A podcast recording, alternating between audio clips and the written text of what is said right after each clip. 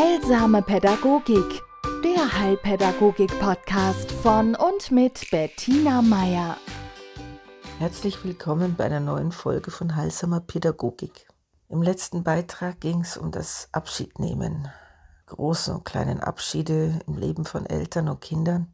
Und da möchte ich einen weiteren Aspekt mit reinbringen, einen, auf den ich neulich kam oder immer wieder mal, was es mir erleichtert, auf Wiedersehen zu sagen.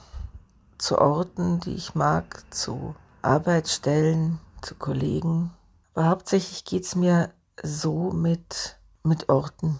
Und zwar ist es dieses Sattsein. Und zwar auf eine gute Art und Weise. Wenn ich an einem Ort, in einer Wohnung, in ja, einer Umgebung, wenn ich das Gefühl habe, alles, was da da war und was mir möglich war, zu erfahren, zu spüren, zu sehen, zu riechen, zu hören, zu schmecken, das habe ich in mich aufgenommen. Also wenn ich wirklich an diesem Ort war und wenn ich gute Erlebnisse dort hatte und auch nicht so gute, ja, aber wenn ich die erlebt habe und wenn dieser Ort sich mir wirklich geöffnet hat und ich mich ihm, dann habe ich den in mir. Dann ist dieses diese Gegend, dieses Land, diese Stadt, dieser Ortsteil, dieses Haus ein Teil von mir. Dann habe ich das in meiner Sensorik gespeichert. Dann weiß ich in Zukunft oder ich werde mich daran erinnern, wenn ich bestimmte Gerüche rieche, wenn ich bestimmte Geräusche höre, wenn ich einen ähnlichen Blickwinkel einnehme, dass dieses, was da war, meine Erfahrung bildet auch ein Teil dieser Erfahrung und mich bereichert hat. Also das gehört dann zu mir. Ich weiß nicht, ob Sie das kennen, wenn Sie am Morgen aus, aus äh, Ihrem Haus treten oder Ihrer Wohnung und Sie nehmen so diesen ersten Atemzug am Morgen. Und das, was Sie da riechen, dieser erste bewusste Atemzug und der riecht, der schmeckt, der fühlt sich an wie vielleicht damals in England oder es ist ein italienischer Morgen oder es riecht wie damals, wenn der Regen fiel auf dem Weg zur Schule. Ja? Also wir, ein, ein neuer Tag riecht manchmal sehr frisch und neu und manchmal geht da ein ganzer Blumenstrauß auf von Ah, und dieser Geruch erinnert mich da und ich fühle mich plötzlich, als würde ich wieder auf dieser Piazza stehen. Oder äh, dieses Geräusch, das war damals, ja? Also wir sind in jedem Moment in unserem Leben und in allem, was wir jemals erlebt haben. Und je intensiver und je bewusster und je tiefer wir leben, desto tiefer und voller fühlt sich dieses Leben im Lauf der Zeit an. Ja? Es ist dann eher vielleicht manchmal so, dass diese ganz neuen Qualitäten weniger werden, eben weil man schon sehr viel gesammelt hat. Und jetzt nicht sammeln von, so in Richtung Briefmarkensammlung. Ich meine das mehr ganz körperlich, obwohl mir bitte sämtliche Philatelisten das äh, verzeihen werden. Es kann durchaus sein, dass sich auch Briefmarken sammeln ganz körperlich ausdrückt. Bin ich kein Expertin.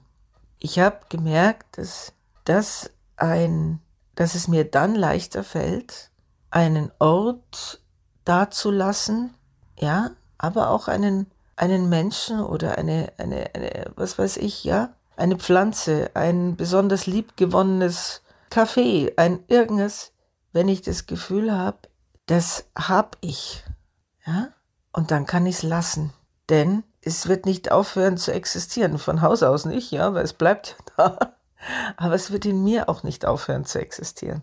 Und das, was Menschen betrifft, möchte ich die Analogie bringen.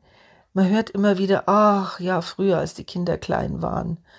Ja, oder Mai, da waren es noch süß. Oder schade, dass das und das nicht mehr ist. Hm? Auch schade, dass die Oma nicht mehr bei uns ist. Natürlich ist es schade. Es ist je nach, je nach Frische der Trauer oft entsetzlich. Aber wenn ich mit diesem Menschen gelebt habe und wenn ich diesen Menschen in mein Herz gelassen habe und gesehen habe und gerochen ja, und gefühlt, ja, es ist, es, es ist ähnlich. Es ist nur noch viel intensiver, weil es ein Mitmensch ist. Aber wenn ich meine Kinder, die Phase, die verschiedenen Entwicklungsstufen meiner Kinder wirklich erlebt habe, wenn ich sie durchlitten und, und genossen habe, es gehört leider Gottes immer beides dazu, ja. Also gerade die intensiven Zeiten, gerade die schwierigen Zeiten sind die, die eine Erfahrung vertiefen. Ja? Und äh, dieses Gefühlsbarometer geht nun mal in beide Richtungen. Also großer Frust oder große, großer Ärger und große Verzweiflung haben auf der anderen Seite Gott sei Dank den Ausschlag für großes Glück, große Freude und Fröhlichkeit und Lebendigkeit. Also, wenn ich das in sämtlichen Höhen und Tiefen erlebt habe mit meinem Kind, dann habe ich das in mir. Dann ist das, auch wenn ich es nicht immer bewusst abrufen kann, kann ich doch sicher sein, dass ich es habe. Und dann muss ich da nicht trauern. Ich kann es natürlich, ne? aber man kann sich dann fragen, ähm, ob nicht ein bisschen Wehmut langt. Hm? Aber etwas, was ich wirklich hatte, das kann ich, da muss ich nicht traurig sein, dass es vergangen ist, sondern da könnte ich dankbar sein. Dankbar für das, dass ich das erleben durfte. Und das ist oft das Äquivalent und das, der Ausgleich zur Trauer über Abschiede, über Verluste, über etwas, was nicht mehr ist. Die Dankbarkeit. Die Dankbarkeit, dass ich es hatte. Und die Dankbarkeit, dass mich dieses Erlebnis nie mehr verlässt. Und dass ich es in mir trage bis zum Ende meiner Tage. Jeden Geruch, jedes Geräusch, jedes Gefühl auf der Haut. Das ist da. Ja? Ich wünsche Ihnen also viel Spaß. Und nicht nur Spaß, sondern auch Freude und viel Achtsamkeit beim Sammeln. Ja? beim Erstellen Ihres persönlichen Ganzkörper-Fotoalbums für schöne Momente. Das ist das, was ein reiches Leben ausmacht. In diesem Sinne eine schöne Woche. Heilsame Pädagogik, der Heilpädagogik-Podcast von und mit Bettina Meier.